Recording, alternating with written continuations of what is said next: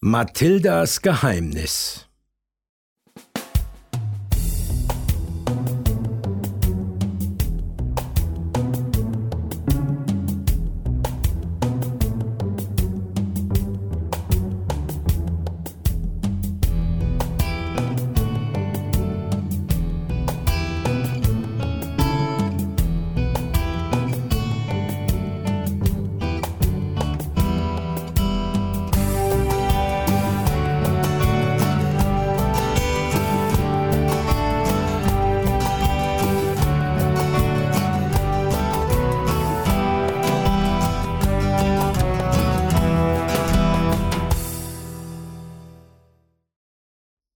Als Mathildas Zofe erkrankte, änderte sich alles im Leben der Prinzessin Mathilda zu Liebenthal.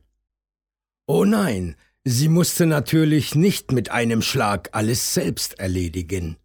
Die Kissen in ihrem Himmelbett schüttelte jetzt der Kammerdiener auf, und die Vorhänge zog sein Bursche am Abend zu. Auch um ihr Haar brauchte sich Prinzessin Mathilda keine Sorgen zu machen. Ihre Eltern, der König und die Königin von Schloss Rosenstein, hatten extra einen Hoffriseur aus Frankreich kommen lassen.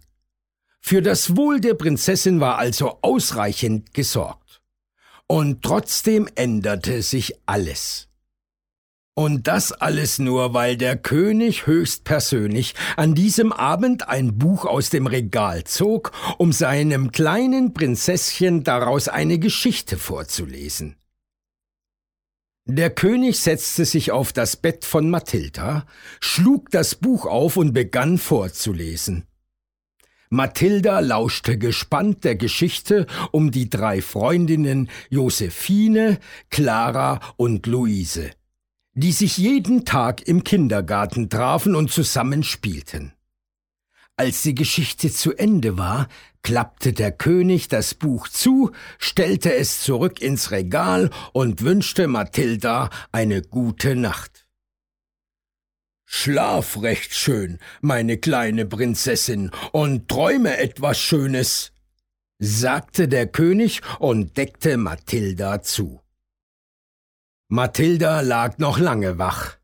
Seltsam, dachte sie, die Geschichten, die mir meine Zofe immer vorgelesen hat, waren ganz anders. Ihre Bücher erzählten von Tieren, die sich im Wald verlaufen, oder von guten Feen, die Wünsche erfüllen. Aber von einem Kindergarten hatte Mathilda noch nie gehört.